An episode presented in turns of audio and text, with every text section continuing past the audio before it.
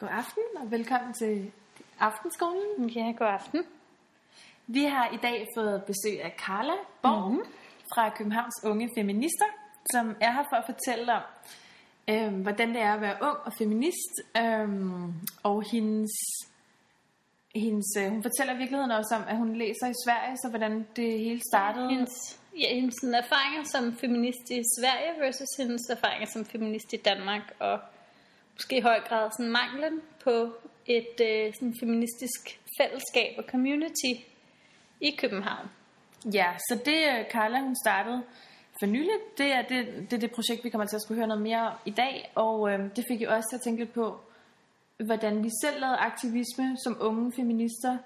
Ja, hvad var din sådan første...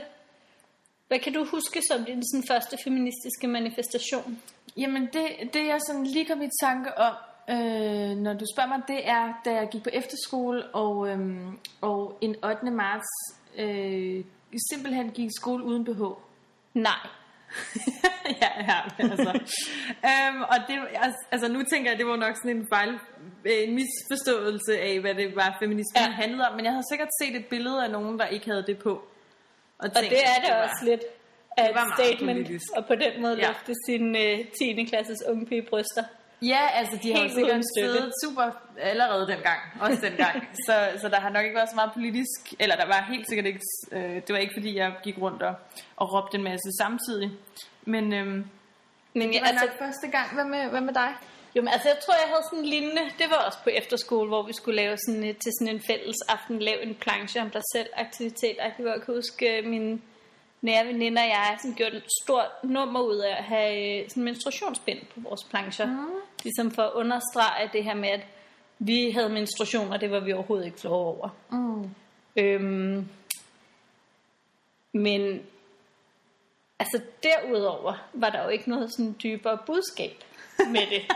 Så der, vi har fanget lidt af det, uden helt at følge det til dørs. Ja, så tror jeg også, altså jeg husker det også, at selvom at vi ikke havde sådan et kæmpe budskab, så var det noget, som blev mødt med sådan noget feminister-agtigt, ikke? Jo, om ikke andet sådan, kan jeg godt huske, at man provokerede nogen ved at... Men bare det der med at gøre noget, som alle de andre ikke gjorde.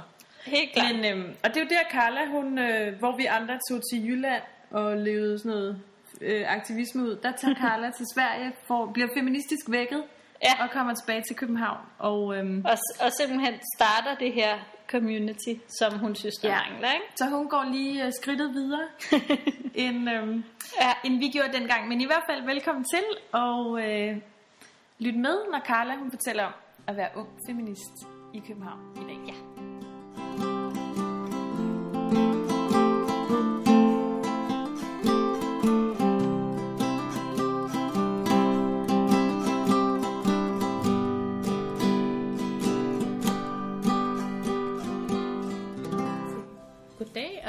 Velkommen til Aftenskolen. Velkommen. Vi sidder her i dag med Carla Borg, som er initiativtager og forperson i Københavns Unge Feminister. En relativt ny og ung forening. Organisation og interesseorganisation, kan man sige det? Ja. For feminister i Danmark. Ja, jamen jeg hedder Carla og er... forperson, initiativtager bag organisationen Københavns Unge Feminister, eller KUF, som vi kalder den, for at gøre det lidt kortere, ja, når vi bare lige skal snakke. Ja, det siger KUF, vi også. Og vi er KUF'ere, siger vi. Så studerer jeg i Malmø på et gymnasie, der hedder Malmø Latin Skole, hvor jeg studerer kunst, først og fremmest billedkunst. Og det er så også der, hvor min sådan feminist, hvad skal man sige, hvor min feminisme ligesom er startet. Det er også i Malmø og på den skole. Ja. Ja, det der er ved dig, som er rigtig spændende, det er jo, du podcastens so far yngste gæst. Så det vi glæder os rigtig meget til at tale med dig om i dag, Carla, det er, hvordan det er at være feminist og ung. Du er 18. Ja. Vi synes jo også selv, at vi er sådan ret unge. Men vi har ikke på den måde indblik i hverken svensk eller dansk sådan ungdomskultur. Nej. Så det glæder vi os til at høre mere om. Og så er det jo netop også rigtig spændende det der med, at du både arbejder med, at du læser i Sverige, studerer i Sverige, men også laver aktivisme her i København, så er sådan en spændende bro i forhold til de to lande, som jo tit er, måske i hvert fald lige når det kommer til feminisme, sådan lidt i opposition til hinanden. Ja, helt klart. På mange måder. Men du sagde selv, at du startede med at, eller hele det her feminisme startede, dengang du begyndte på gymnasiet i Malmø. Vil du fortælle lidt om, hvordan du blev feminist? Ja, jamen det der er, at min skole er det så også meget sådan specifikt, fordi det her, det er overhovedet ikke sådan generelt for gymnasier i Sverige. Mm. Men på min skole, der er det meget, altså det er lidt sådan en feminist-metropol i Malmø først og fremmest. Okay. Det er lidt sådan en del af brandet, kan man sige. Mm. Sådan, det er ligesom sådan, altså usagt, kan man sige. Ja. Så det var meget sådan lige op i ansigtet, og det der begyndte der, fordi jeg har aldrig blevet konfronteret med feminisme i sådan min hverdag, og derfor heller ikke blevet konfronteret med sådan min egen position i forhold til det, eller min egen sådan, altså jeg har aldrig sådan før skulle ligesom reagere på feminisme i min omgivning. Men det blev jeg meget hurtigt tvunget til, da jeg begyndte på den her skole. Der er rigtig mange i min klasse, som er altså glødende feminister, og de er del af FI, Feministisk Initiativs Ungdomsparti, eller det hedder vel et ungdomsparti. Mm. Ungdomsparti i Malmø, og ja, de sætter altså, den sådan feministiske gruppe sætter meget sådan tonen anden på min skole, og det er altså en stor skole, tror jeg, 1200 elever måske. Okay. Så der blev jeg meget sådan bræt konfronteret med det, og tog først meget afstand fra det, fordi jeg var sådan lidt, det var lidt hysterisk, og lidt sådan, altså for mig oplevede jeg det som sådan lidt hysterisk, og sådan lidt, altså offensivt, fordi der var mange af dem, altså ja, det blev bare meget hurtigt sådan den følelse, men så blev det vendt på et eller andet tidspunkt omkring, det ved jeg ikke, i foråret i 1.G. Og så blev det pludselig vendt om, jeg har vildt mange workshops og foredrag og temadage relateret til feminisme, så bare siden at jeg begyndte i 1.G, tror jeg har været til 10 måske forskellige slags foredrag relateret til feminisme eller genusperspektiv eller køn eller normer, altså sådan, hvor det jeg har aldrig før i forbindelse med min skole blevet lært om køn eller kønsnormer eller seksualitet på den måde, eller feminisme, eller feminismehistorie. Men det er meget gennemgående i den undervisning, det ligesom sådan har oplevet. Mm. Så hvordan reagerede dine klassekammerater på det i starten, da du ikke rigtig var feminist? Jeg gik meget, eller det var ikke stille med dørene, men det blev det lidt, fordi at vi havde sådan en stor sag i starten af skoleåret, fordi der var nogen på en anden skole, der havde lavet sådan en Facebook-side for sådan antifeminister. Okay. Så der var sådan et kæmpe, altså med rektorer og lærere involveret. Så der blev man også sådan meget hurtigt konfronteret med sådan, at det var så stor en ting. Og så spurgte jeg nogen, som jeg sådan tænkte, nu skulle jeg sidde og sådan være lidt enig med, og det var lidt hysterisk. Og så var de bare sådan, selvfølgelig er vi da også feminister. Altså det var for mig, jeg har oplevet det meget som, at i Sverige, der er det en selvfølge for rigtig mange unge, at selvfølgelig at man feminister støtter op om de her ting, og det er rigtigt. Og det er en sådan helt, altså sådan essentiel del. Også dem, der ikke går op i politik overhovedet, har jeg også oplevet bare sådan, ja selvfølgelig. Altså der er en helt anden selvfølgelighed omkring det, fordi det bare er integreret i både sådan den politiske debat, og så også ungdomskulturen, men også sådan, altså ældre kultur, jeg ved, det siger man jo ikke, ældre kultur. Gammel kultur.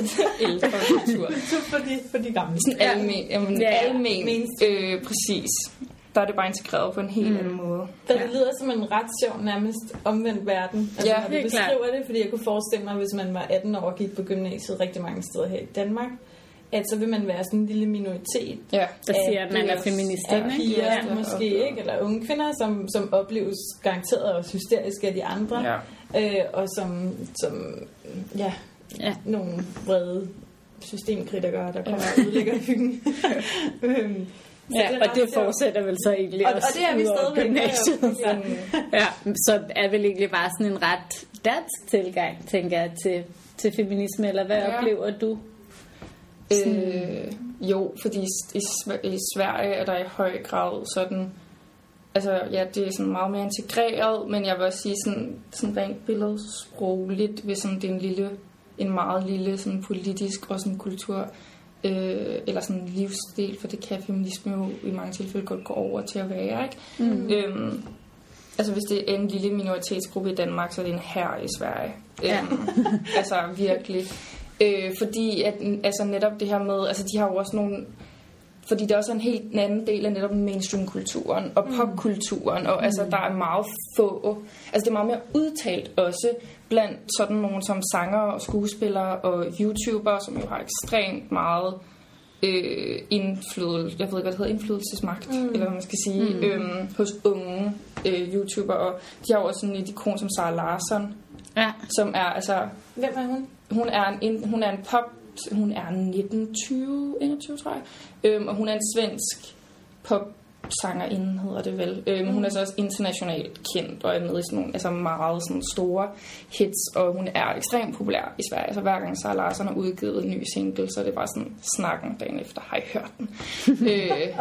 og hun er meget udtalt feminist, okay. Og lægger slet ikke skjul på det. Altså der er en helt anden, der er slet ikke nogen blufærdighed omkring det i Sverige, så derfor er det meget nemmere også ligesom at sådan tilslutte sig det at være feminist og identificere sig, fordi der er mange flere forbilleder at identificere sig med, og mange flere forskellige vinkler på det, og så kræver det ikke det samme, som det gør i Danmark, fordi vi netop har meget af den her kultur, som jeg også der med, at man ødelægger hyggen, altså sådan, at det ligesom hele tiden er noget, man skal sådan stå fast ved og sådan markere. Hvad hedder det? Retfærdiggøre. Præcis, retfærdiggøre og markere. Det er også sådan en stor grund til, at vi har lavet KUF, fordi det skal ligesom være et rum, hvor man ikke hele tiden skal retfærdiggøre eller forklare eller argumentere for sine udtalelser eller for sine holdninger gældende feminisme. Så kan vi være uenige om virkelig mange andre ting, og det er vi også der med.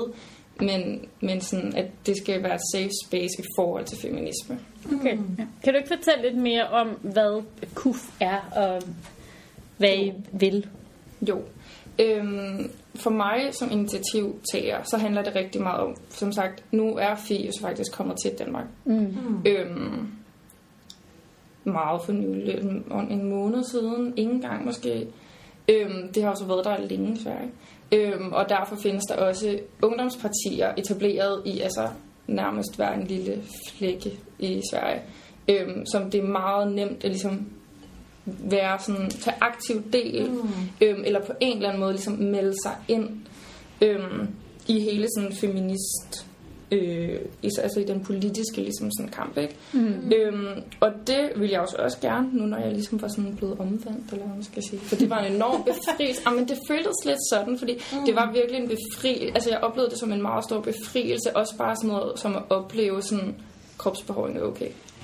Altså det var sådan helt mindblowing for mig, at der var piger i min klasse, som ikke barberede sine ben, og det var ikke sådan noget, jeg har ikke magtet, jeg har glemt at gøre det i 3 uger, og det er ikke min vilje, og nu tager jeg lange bukser på og skjuler det. Det var sådan, jeg har bare ben, whatever. Altså det var slet ikke noget, man snakkede om, og der var slet ikke nogen, der kommenterede på det. Det var bare helt, altså det kunne man lige så godt, det var lige så meget alternativ som at have barberet ben, og det var vitterligt sådan lidt en mindblowing ting for mig, at sådan, gud ja, det er da ikke en selvfølge, at jeg skal gøre, at jeg skal huske at barbere mine ben. Og der var jo så 16, der begyndte det første gang. Ja. Og det var sådan helt sådan, wow, gud. Og sådan også det her med, at man ikke allerede som ung sådan ikke behøver at være enige med alle, og sådan, vi behøver ikke at sådan hele tiden skulle please, fordi meget når man går i folkeskolen, så er det jo meget sådan noget, lige så snart, at man ligesom sådan har ytret sig sådan på en eller anden, altså på en mindst smule offensivt, så er det sådan en klassemøde eller pigemøde, og sådan, så skal vi snakke om det, og sådan finde ud af, hvorfor siger du sådan, og sådan, altså, og også hele den her sådan teenage-ting, at man gerne sådan der vil have, at alle kan lide en, og sådan gerne være en del af gruppen, og passe ind, præcis. Så var det sådan helt, ja, at det behøver man ikke, og man må gerne stille spørgsmålstegn med nogle ting. Så det vil jeg gerne sådan bringe med mig tilbage til København, fordi at jeg også oplevede det her med, at når jeg kom hjem til Danmark. Hjem til Danmark. Så du bor i København, ja. Men du læser i Malmø? Ja.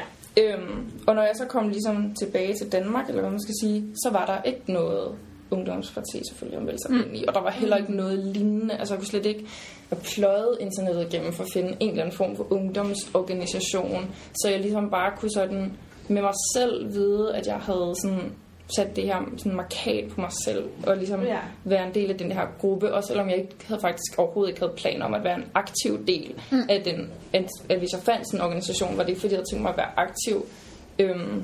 Du ville bare gerne vide, at der også fandtes andre, der havde det samme. Ja, der var et eller andet netværk. Ja. For det synes jeg også er ret interessant, det du siger med, at i Sverige der er det så nemt, fordi der i civilsamfundet bare er en masse initiativer tilgængelige, både civilsamfundet gang så også sådan rent politisk. Ja. Hvor at du er blevet nødt til selv at lave den gruppe. Og hvem er med i KUF, og hvad sagde dine veninder til at du startede KUF?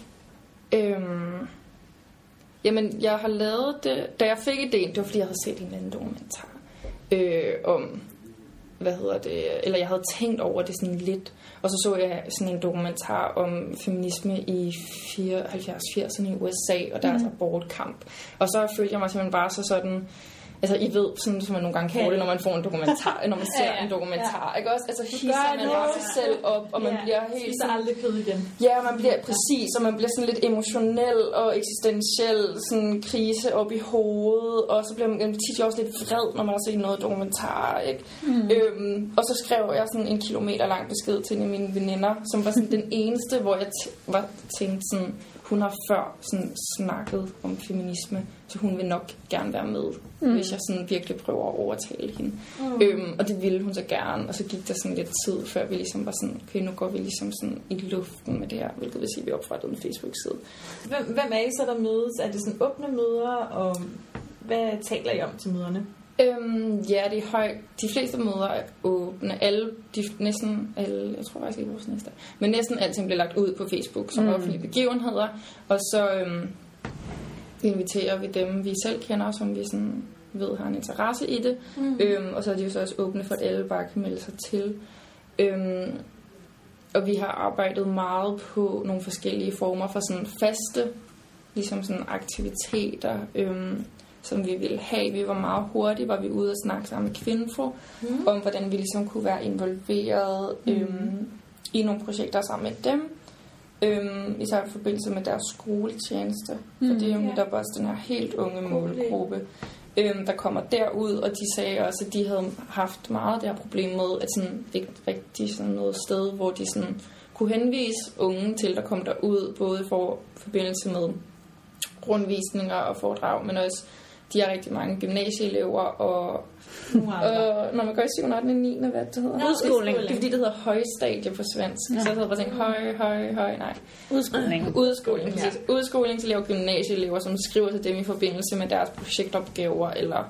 Og så ligesom oplevede, at folk ligesom havde sådan en spirende interesse, eller sådan fik skubbet gang i en interesse, når de var ude og snakke med dem, eller arbejdede med deres projekt. Men så døde det lidt, fordi der ikke netop var et sted at komme videre med det, fordi så var det lidt okay, så man færdig med sin opgave, og så sad man lidt sådan der alene med et sådan spirende engagement, men ikke rigtig nogen sted putte det hen, og det var også netop det her med, hvor det bliver meget tydeligt, hvor alene mange er i forbindelse med netop feminisme, ikke også? Altså, at det bliver meget hurtigt sådan, jeg var så fuldstændig, da min ligesom sådan åbenbar, ej, det var ikke en åbenbar, men da det ligesom det kom til mig, og det ligesom blev en del af mig, så var jeg jo omgivet af feminister. Altså det var meget nemt at finde nogen at snakke med, og finde nogen at identificere sig med, og være en del af en gruppe sammen med, fordi de sådan, altså de var over det hele.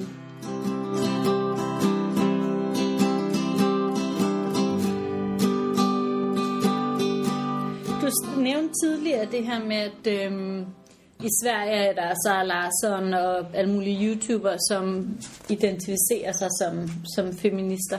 Men hvem er der måske også i sådan en dansk kontekst, hvis du kan sætte dig ind i det, eller sådan, hvad er der af feministiske forbilleder for ungdommen i dag? Altså er de helt...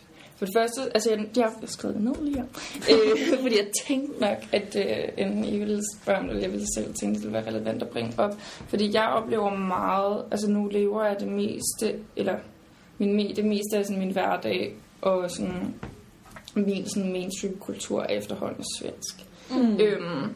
Men det jeg ligesom sådan oplever meget, altså for det første så er der det her girl squad, ja, som vi rigtig tit, jeg har i hvert fald blevet spurgt mange gange. Fedt, du bringer det på banen. Hvad jeg synes om, eller sådan der, om det er ligesom dem, vi sådan afspejler os i, eller om jeg er enig, eller hvad jeg, altså sådan, hvad jeg synes om dem. Og, sådan. Ja. Og først var sådan lidt, jeg har ingen anelse om, hvem de er. Fordi at, som sagt, min feminisme ligesom sådan har rod i Sverige og den svenske bevægelse, og tryk er på ingen måde. Det er i hvert fald en meget lille del af svensk ungdomsfeminisme. Altså, sådan, jeg kender ikke nogen, der nogensinde i en feministisk sammenhæng har nævnt twerk, som at det skulle være en eller anden form for sådan frigørelse. Altså, jeg tror, at de fleste sådan... Det ved jeg ikke. Altså, jeg kan kun forestille mig, at mine svenske venner griner lidt af det, og synes, at det var sådan lidt... Men det er jo egentlig også ret interessant, at man tænker, om der er nogen, der snakker om krop og sex, det er noget, de unge vil have. Eller sådan, hvis man ser aldersmæssigt, så er det jo... Altså, de er jo lige så gamle som os, er de ikke? Jeg tror egentlig, Kita, der, hun er nok lidt yngre. Ja. Altså, de går i hvert fald ikke i gymnasiet. Eller? Men alligevel har man den, sådan, om der er nogen, der er lidt på klæde. Det er nok noget, unge kan relatere til. Eller sådan, det ved jeg ikke. Hvad møder du i forhold til, hvis det kan være slet tage sådan, at hvad forventer folk af dig som sådan ung feminist eller noget? Ja. Er det fordi, når folk spørger dig for eksempel, altså fordi de tænker, dem må du vel kunne lide, eller... Ja, eller det ved jeg ikke. Jeg tror bare, det er det første folk tænker på, når de hører sådan feminist, og det er ligesom er i Danmark og i dansk sammenhæng. Ja. Altså det der, fordi de netop også findes rigtig meget på sociale medier, og hende her, Nikita Klæstrup, har jo været i sådan flere sådan... Altså sådan det generelle mediernes rammeløs flere gange, og... Ja, altså jeg har aldrig selv fulgt med reality, men det har de sikkert også. Eller det, det ved jeg. Men altså med alt det har sagt, vil jeg sige, at jeg har det virkelig stramt med at sådan skulle altså gå imod nogen, der på nogen måde gør noget i feminismens navn. Fordi at der begynder det jo allerede, at sådan før at ligesom sådan the unity overhovedet er skabt, så begynder det allerede at blive reddet lidt fra hinanden, ikke også? Og bliver ligesom sådan en lille sådan borgerkrig i, ligesom, i bevægelsen. Det er jo helt vildt ærgerligt, men de er meget kontroversielle, synes jeg faktisk er også en ret altså, fin analyse af det der med, at på den ene side vil man jo gerne skabe et eller andet fællesskab omkring, at man helt sikkert deler nogle holdninger med, nu nævner du Girl Squad, men det kan jo være alle mulige feminister, som man både er uenig i og enig i, og man i forvejen er som du har startet med at sige, altså en minoritet, som er sådan temmelig presset her i Danmark, fordi vi ikke er så mange. Så er det sådan, vi har sgu ikke rigtig råd til at gå og blive uvenner, vel? Vi skal fokusere på det, vi gerne vil. Og så må der være forskellige måder at komme derhen på, ikke? Og men det der fælles op, ikke? Jo, og det, jeg synes også er spændende, det du siger i forhold til dit spørgsmål omkring rollemodeller og sådan noget, det der med, at det tyder jo lidt på, at de virkelig har slået igennem som... Hvis man skal spørge nogle unge feminister om noget om feminisme, så vil det være... jeres referenceramme går folk ud fra. Selvom jeg kan se, at du har skrevet en masse andre navne med os, som også kan se er sådan en del ældre faktisk. Ja, og det var også det, som var lidt sådan... altså, det er jo meget sådan kulturelite. Eller sådan... Altså, det er jo meget sådan... kultiveret. Ja, jeg har skrevet Olga Ravn, Leonora Christina Skov. Hun hedder Ditte Geise. Ja. Og så er der de her Ditte og Louise. Som er... Altså, det er heller ikke et program, jeg har set. Cool. Fordi at jeg har ikke så... Jeg altså, jeg kender dem godt sådan af fra... Men det er jo fra sådan noget Cirkusrevyen og Max, som jeg så, der var lille. Hende der, Louise, han var med. Altså, det er mine associationer. Ja, præcis. Det er mine associationer med de to. Men det er meget sådan... Altså, det kan jeg heller ikke relatere til, fordi for det første, de er et helt andet sted i deres liv, end jeg er. Og de er vokset op i et andet samfund, end jeg er. Og så er det ligesom bare nogle andre issues. Altså for mig, der handler det definitivt netop mest om sådan denne her kønsfrihed og sådan normfrihed, som jeg faktisk, altså som er jo sådan helt gennemgående for vores sådan, især ligesom, altså vores sociale strukturer i sammenhældet. Der gør det igen. Samfundet. Ja, præcis. Eller vil du lige prøve at uddybe, Carla? Altså, hvad tænker du med kønsfrihed? Jeg synes, at den mest... For mig så er den sådan basen for at opnå et lige samfund, det er, at vi skal opløse og reformere vores syn på køn og de kønsstereotyper og kønsnormer, som følger med det biologiske køn, vi bliver tildelt, når vi bliver født. Mm. Og det her, skal jeg sige, det har jeg til stor del fra en svensk aktivist, der hedder Freja Lindberg, som er meget kontroversiel, men også altså helt sindssyg. På den virkelig gode måde. Altså, sådan, hun er sindssygt cool, og hun er et år ældre end mig, tror jeg. Ja. Hvorfor er hun kontroversiel? Hun er kontroversiel både sit udtryk, hun er hende. Nu har jeg siddet og sagt et hun 5 gange eller sådan. Det er jo også problematisk.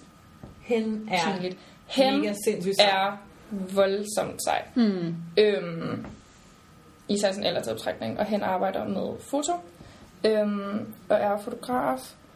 Interessant her er jo så også, hvor meget køn er en del af vores sprog, ikke? Mm. Lige så snart man skal til at benævne nogen, det er så svært at huske på en anden måde, end man umiddelbart gør, eller bare prøve, altså hvis man prøver at tage kønnet ud af sit sprog, vanvittigt svært.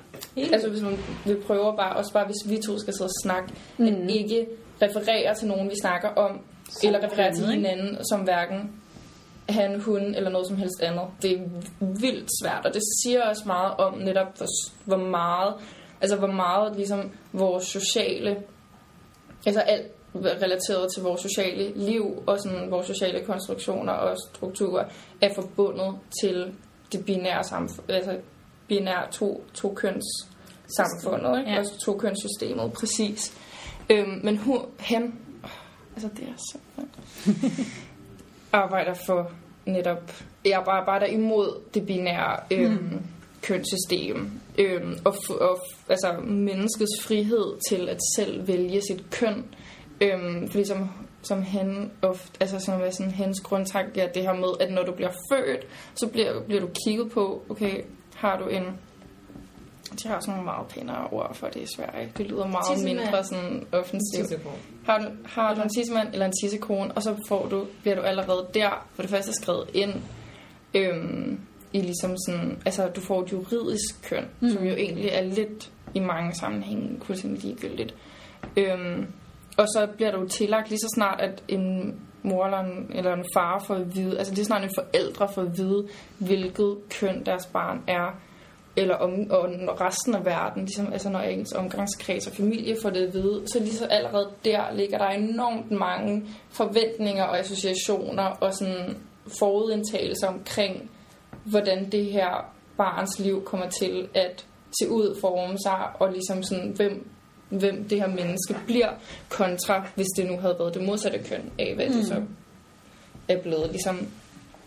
er blevet givet.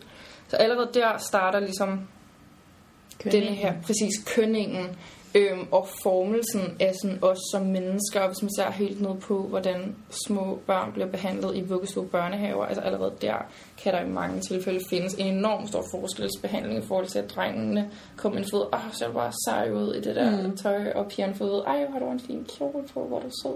Altså allerede der ligger der enormt, altså der bliver vores køn bliver bygget op gennem hele vores opvækst og hele vores liv, og at man skal altså når man så skal ud og frigøre sig, hvis man så vokser op og identificerer sig mere som en mand eller mere som en kvinde, har det modsat køn, så ligger der altså virkelig en hård kamp i forhold til at frigøre sig fra det. Altså det er jo stort set umuligt også, at altså transpersoner har jo også virkelig en kamp i at retfærdiggøre sig selv over for samfundet og over for myndigheder og så videre. Altså bare det er altså for sidste år, at det ikke længere var en psykisk sygdom at være transkønnet.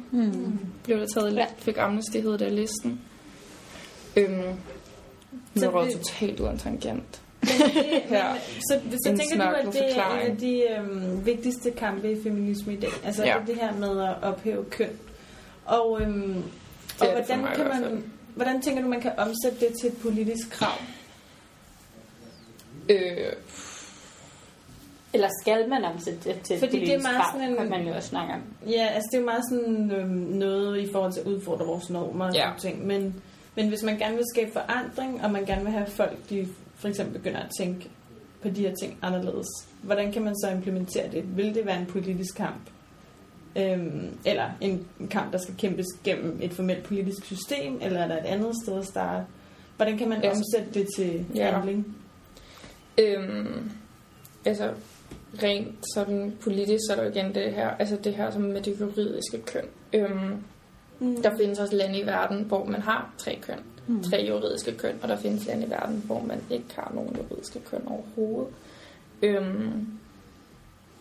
Men det ligger jo, altså jeg tror det ligger mest i netop institutioner og vores ligesom sådan, altså det er jo i virkeligheden en netop en reformation af hele vores sådan syn på hinanden som mennesker. Det handler jo om ligeværd og menneskesyn og menneskeværdi også, synes jeg. Det her med at give individet lov til at være, hvem de er og hvem de ønsker at være, uden at det skal stå til, svars for hvem man er. Fordi på sådan der, hvor man ligesom er lige nu, der synes jeg, at næsten kampen er større for drenge end for piger i forhold til kønsnormer.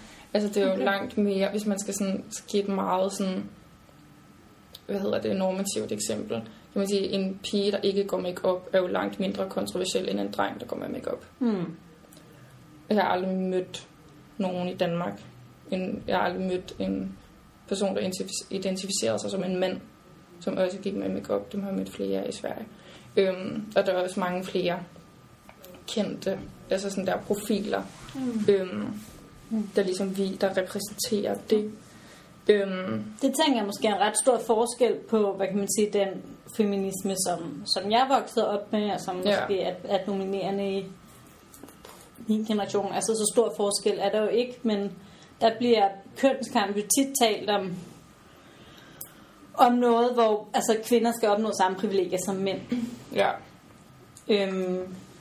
Men altså her vender du den jo lidt om og siger, at dels at det handler om kønsnormer generelt, men også at mænd måske eller drenge har mere at vinde end kvinder allerede. Det synes jeg i hvert fald i nogle sammenhænge.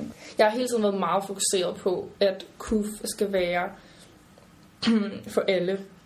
Og være meget, altså at være 100% kønsneutralt.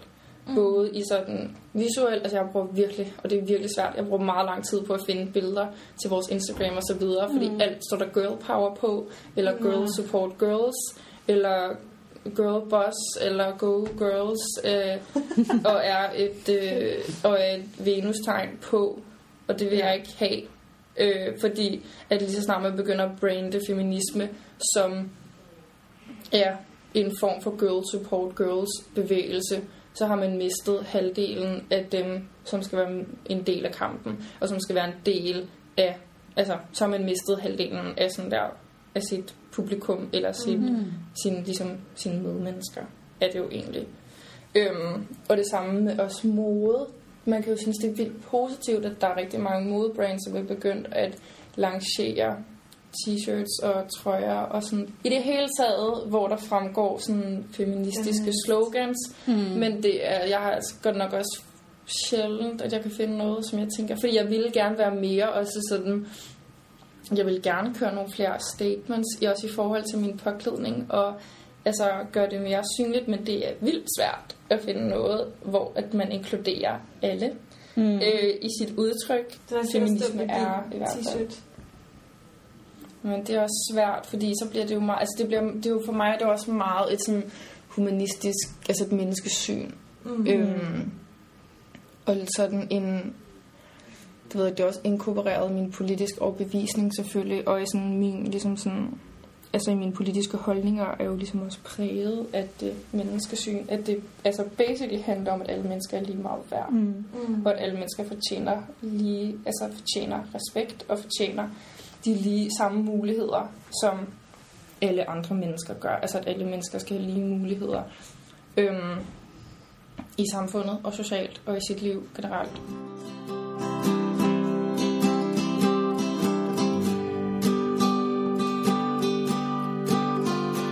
Hvad tænker du, unge feminister kan lære ældre feminister og også omvendt?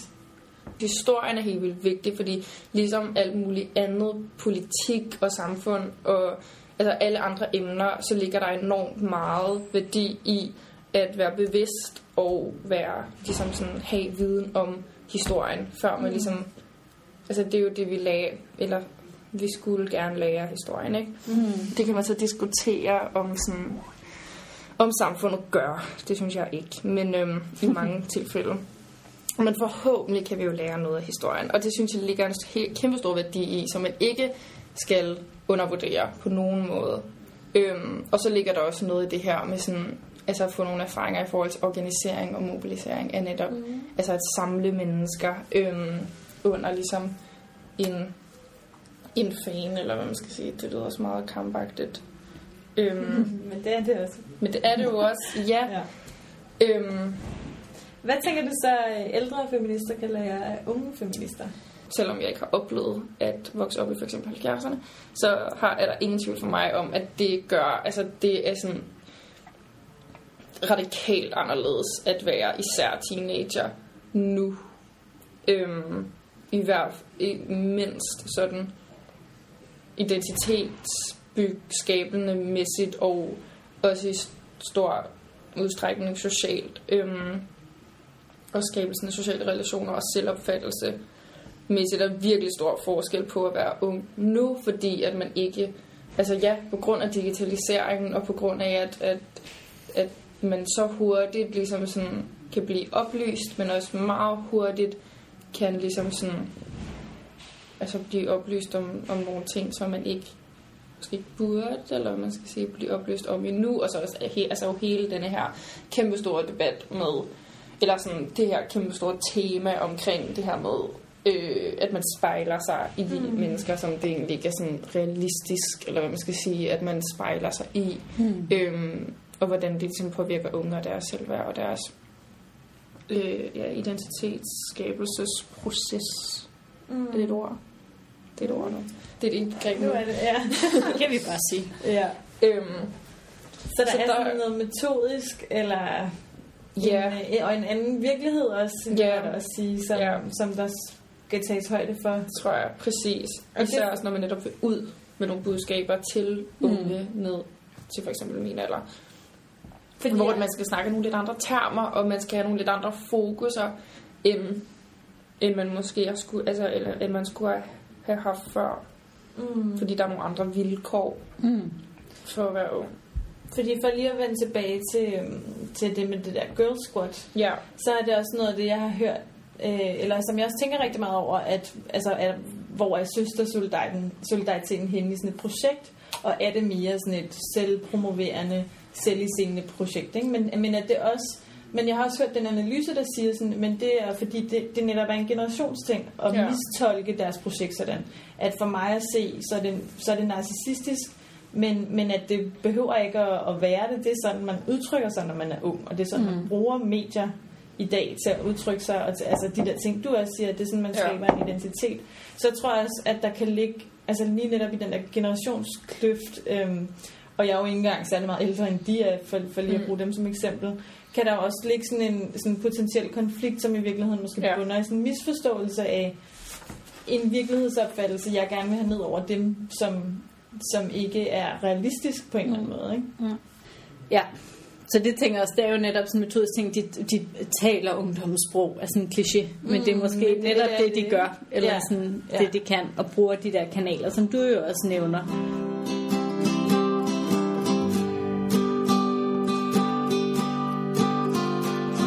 Nå, men jeg tænker, Carla, vi skal tage rundt af, og det sidste, vi godt kunne tænke os at høre fra dig, det er en anbefaling. Ja. Så har du tænkt på noget, du godt kunne tænke dig at anbefale i dag? Det har jeg. Jeg har tænkt på 2 ting, faktisk. Der er plads til 2. Er der plads til 2? Man må gerne sige 2. Ja. Fedt. Den første ting, det er en anden podcast, der hedder The Guilty Feminist. Ja, så det Hane har været med til at lave starten, ikke? Ja, okay. Engelsk? Ja, præcis. Ja. En engelsk med Deborah Frances-White. Ja.